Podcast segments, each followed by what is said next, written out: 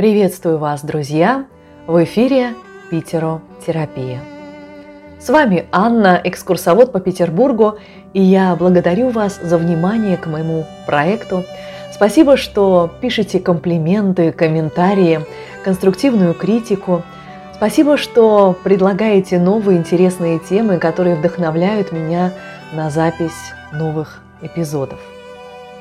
Я напоминаю, что связаться со мной можно на моей личной странице в Инстаграм Питеротерапия, да, вот она так и называется, Питеротерапия. И я буду рада познакомиться с вами поближе и пообщаться. И вот недавно получила такую конструктивную, я считаю, критику, что питеротерапия обладает терапевтическим эффектом, но почему же так много трагических историй? Имитация расстрела Федора Михайловича Достоевского или трагическое убийство, заговор против Григория Распутина, что нужно больше каких-то позитивных, романтических тем.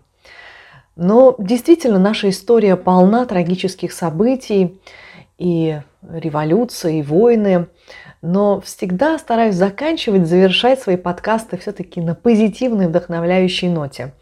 Надеюсь, что мне это удается.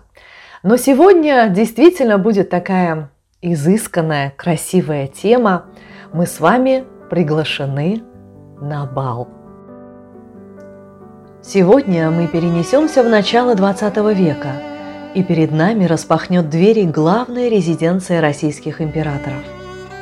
Мы приглашены на последний придворный бал в Зимнем дворце, который состоялся 19 января 1904 года. Попробуем представить тот блеск, с которым устраивались парадные приемы, балы и маскарады в России во времена царствования императора Николая II. Трагические события 1917 очень сильно поменяли ход истории. И военные в элегантных мундирах, и мужчины в смокингах, чиновники двора в расшитых золотом мундирах, дамы в парадных придворных платьях или в бальных туалетах никогда уже не появятся в этих интерьерах. Но до наших дней сохранился сам Зимний дворец, и сейчас у нас есть возможность пройтись по анфиладе парадных залов и представить, как проходил здесь бал более ста лет назад. Итак, Последний роскошный бал в Зимнем дворце состоялся в 1904 году. После русско-японской войны, а затем и Первой русской революции 1905 года в Зимнем дворце уже не устраивали ничего подобного. Балы в том виде, в котором они сохранились вплоть до начала XX века, появились еще во времена правления Екатерины II. Приглашенные по билетам дворяне – должны были приходить на балы и приемы, одетые в указанные на приглашениях платья. Именно тогда и сложился определенный церемониал, который в общих чертах не нарушался на протяжении полутора столетий. Зимний сезон, во время которого и проходили обыкновенно балы и маскарады, начинался после рождественских праздников и длился с середины января до начала марта, до Великого Поста. Первый придворный бал на 3000 приглашенных давался в Санкт-Петербурге, в главной императорской резиденции Зимнем дворце.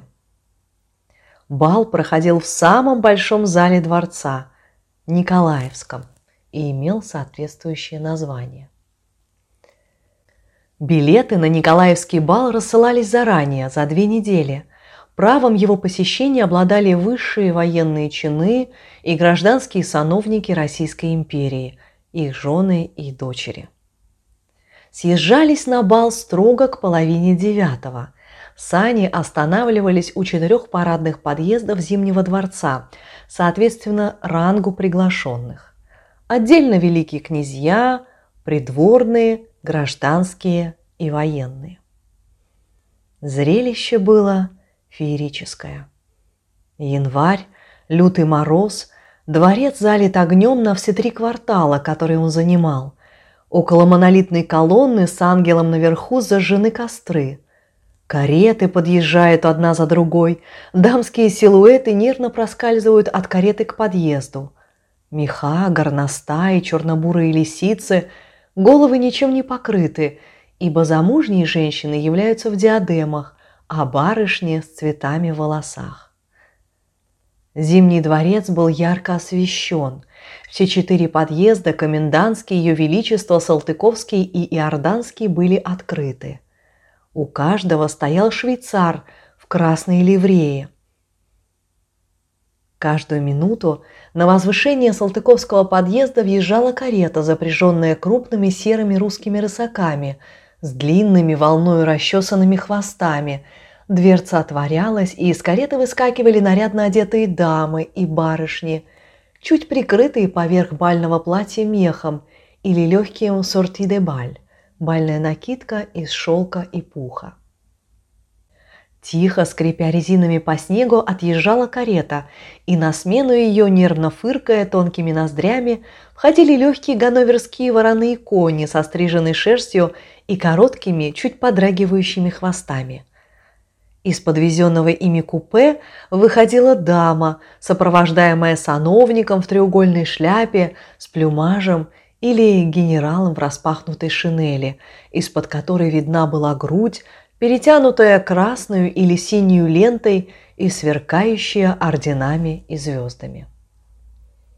Едва откатила эта карета, как на подъезд величаво вступил, потряхивая черную гривую, буланный рысак в темных яблоках и из санок с медвежьей полостью легко соскочил моложавый генерал в белой свитской меховой шапке с алым верхом – в легкой шинели с бобрами. «Пожалуйте, ваше сиятельство!» «Вашу шинель, ваше превосходительство, номерочка не надо. Якова спросите, я следить сам буду. Ваши привычки знаем», – раздавались мягкие солидные голоса бритых лакеев. В ярко освещенном вестибюле, пахнувшем дворцовым курением, все сильнее становился нежный аромат духов, который шел от тонких мехов, кружевных косынок и шелковых капоров. Дамы охорашивались перед громадным зеркалом, поправляли прически и разглядывали свои подрумяненные морозом, волнением, а кое-где искусно наложенные краской лица. У молодых глаза сверкали восторгом и удовольствием. Недостаток в танцорах восполняли за счет приглашения молодых гвардейских офицеров по особым спискам – которые подавали от полков. Для этого в гвардейский полк отдавалось распоряжение прислать определенное число офицеров. Старший полковник засчитывал это как наряд и исполнение служебных обязанностей. Офицерам следовало танцевать с дамами и занимать их разговорами. При этом строго запрещалось держаться группой в одном месте. У иорданского подъезда непрерывное движение офицеров – Тут редко подлетит рысак с санями с медвежьей полостью, больше извозчики, но спотевших под серыми попонами лошадях. Многие идут пешком. Николаевские шинели, прикрывающие эполеты, далеко не у всех. Кое-кто напялил темно-серые пальто на парадные мундиры и завернули шитье воротников шелковыми цветными платками. Дам и барышень нет совсем.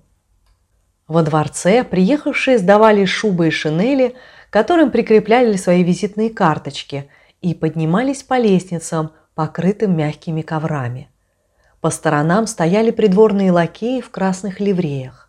В углах находились раскаленные чугунные совки, на которые периодически опрыскивали духами, создававшими атмосферу благоухания. Приглашенные проходили к Николаевскому залу по коридорам и залам между рядов камер казаков. В параллельно Николаевскому залу галереи был устроен большой буфет с шампанским, клюквенным морсом, миндальными напитками, фруктами. Гвардейским танцорам пить спиртное не разрешалось, чтобы не пахнуть вином. Там же в больших вазах лежали печенье и конфеты из придворной кондитерской царского села – Поскольку таких сластей не было в продаже, их старались увезти домой в качестве сувениров. Приближался час, возвещенный пригласительными повестками и пушечными выстрелами, гулко отдающимися над замершей, белым саваном покрытой Невой. Час начала бала. Последние запоздалые офицеры, бегом, придерживая шашки, бежали по ковру к горящей огнями лестнице. Там была роскошь опьяняющая, роскошь и красота, равных которым не было во всем мире. И тут, и там, как нежные цветы на металлическом поле, видны были весело болтающие дамы. Они поднимались со своими кавалерами, и у них бились сердца не только от высоты лестницы с низкими ступенями, но и от ошеломляющей роскоши, блеска и красоты ярко освещенных горящих хрусталями люстр и золотом отделки дворцовых зал. В зале около гигантской плоской малахитовой вазы толпились входящие и направлялись потом одни в громадный Николаевский зал, где высились убранная цветами и лавровыми деревьями эстрада для музыкантов – другие в дивную Помпейскую галерею. Все было красиво и сказочно богато, как нигде в ином государстве. Сукно так сукно, мех так мех, кожа так кожа, люди так люди, богатыри так богатыри. Все настоящее, все слаженное веками, домовито и широко поставленной жизни. Весь зал, вмещавший до пяти тысяч человек приглашенных, шевелился, подбираясь по полкам. На окруженной зеленью эстраде музыканты в красных кафтанах приготовили инструменты, и впереди них стоял красивый жгучий брюнет-капельмейстер и, небрежно опираясь на пупитр, острым взглядом всматривался в двери, ожидая появления державного хозяина.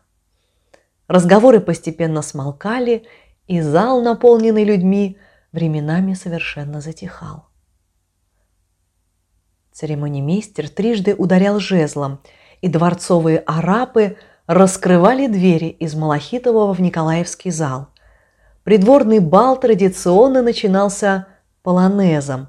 Так повелось еще со времен Екатерины Великой. Этот торжественный танец-прогулку открывали всегда император с императрицей. Зал вздрогнул, насторожился и стих. Все повернули головы к дверям, многие поднимались на цыпочки, стараясь смотреть через головы толпы.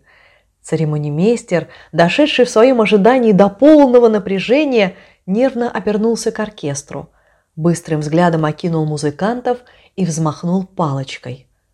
Плавные могучие звуки полонеза из «Жизни за царя Глинки» потрясли громадный зал – повторились в согласном созвучии и полились мягкие и нежные звуки.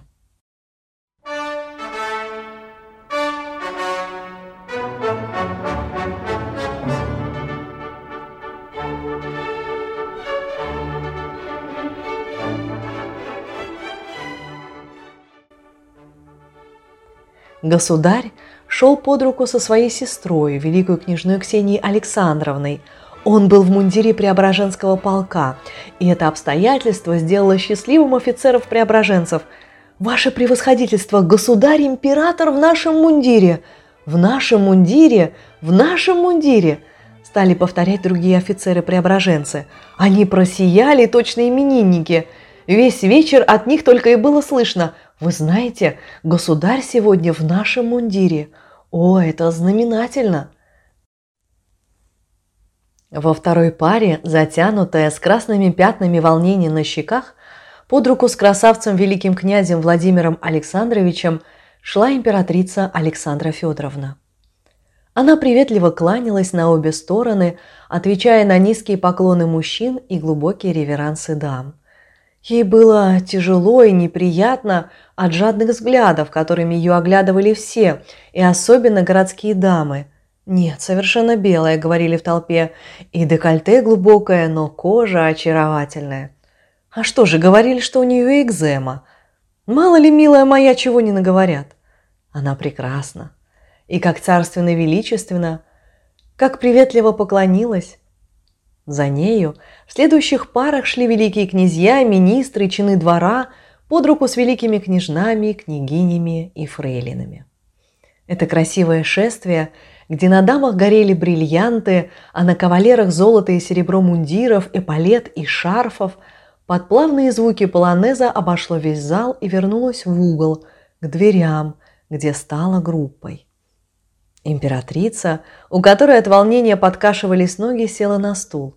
Государь подле нее. Александра Федоровна кивком головы дала разрешение начать танцы, заиграл мелодичный вальс.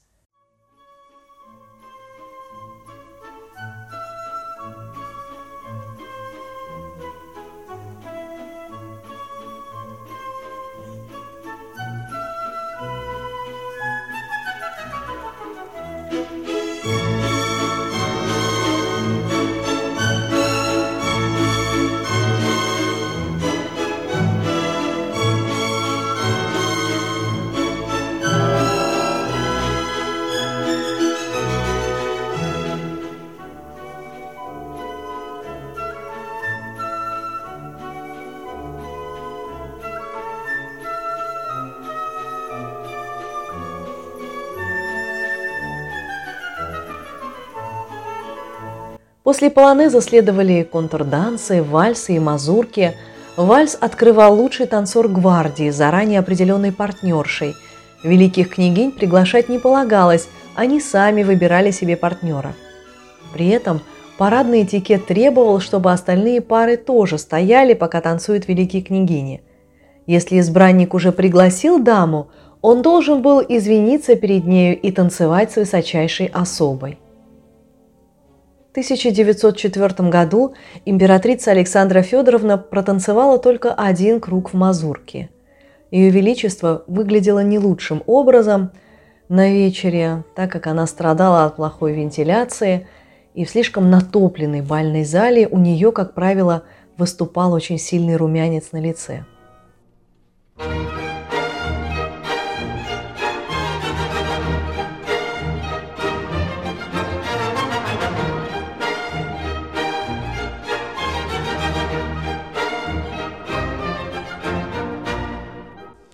После все гости повалили в Помпеевскую галерею и Малахитовый зал. Там, по обычаю, заведенному еще со времен Ассамблеи Петра Великого и утонченному императрицей Екатериной, были приготовлены столы с питьем и сластями. По всем углам и вдоль окон Малахитового зала и Помпеевской галереи были накрыты столы. На них стояли художественные серебряные канделябры, и каждое было произведением искусства – Каждая говорила о старине, ковши с петровскими распластанными орлами, целые сцены охот из серебра с деревьями, кабанами, оленями и собаками, с людьми в разных одеждах, поддерживали хрустальные блюда и фарфоровые плата, на которых горами были наложены фрукты, печенье и пирожные. Под ними стояли чашки для чая и хрустальные стаканы для аршада, лимонада и клюквенного морса – то здесь, то там были в особых серебряных вазах во льду и бутылки шампанского, а подле них хрустальные бокалы. Хотя конфеты Петерговской придворной кондитерской ничем особенным не отличались и были хуже конфет многих петербургских кондитерских, почти каждый офицер старался взять их себе, чтобы отнести жене и детям. Но особенно много офицеров толпилось около вас с шампанским, были знатоки, которые уверяли, что в разных углах и буфетах и вино было разное, и особенно хорошее было в углу малахитового зала. В пестром арабском зале за ломберными столами, столько что распечатанными свежими картами старые сановники и старые дамы играли в карты. Через открытые двери сюда глухо доносился гул голосов танцующих и всплески музыки. Во время бала лакеи обносили гостей прохладительными напитками и мороженым. Светло-желтое сливочное, оранжевое, темно-фиолетовое из черной смородины и розовое земляничное. Оно имело форму персиков и виноградных кистей с листьями. Придворный бал шел по часам, и ровно в двенадцать надо было идти к ужину – Собственно, ужин начинался сразу после бала в залах, прилегающих к Николаевскому, которые были роскошно украшены. Из оранжереи Санкт-Петербургского ботанического и таврического садов специально привозили огромные пальмы, служившие своеобразными шатрами, под которыми сервировали столы на 12 персон заранее назначенных.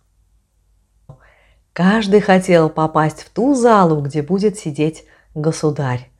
Каждому хотелось видеть государя за ужином, но кроме того опытные люди говорили, что там и блюдо лучше, и провизия свежее. Столы для высочайших особ накрывались отдельно, на особом возвышении. Столовые приборы и украшения были здесь еще более роскошными. Здесь сидели императрица, великие князья и княгини, а также члены дипломатического корпуса и высшие чины двора и гвардии. По традиции, сам император не садился за стол, он совершал обход гостей и иногда присаживался к какому-либо столу. Для этого около каждого стола оставлялось одно свободное кресло. Из зала, где ужинали высочайшие особы, торопливой походкой проходил государь. Он оглядывал большими ласковыми глазами гостей и, приветливо улыбаясь, говорил «Прошу, пожалуйста, кушайте на здоровье». У многих офицеров глаза были полны слезами. Державный хозяин земли русской обходил своих гостей. Где-то вспыхнуло непринужденное «Ура!», и оно загремело и полилось из зала в зал, сопровождаемое величественными звуками русского гимна –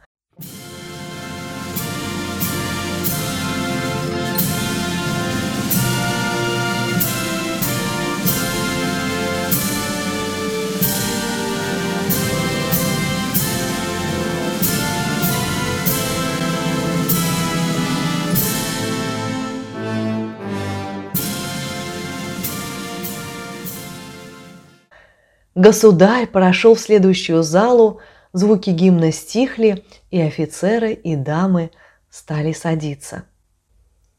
После этого высочайшие особы незаметно удалялись в свои апартаменты, начинавшиеся непосредственно за Малахитовым залом, а бал еще некоторое время продолжался.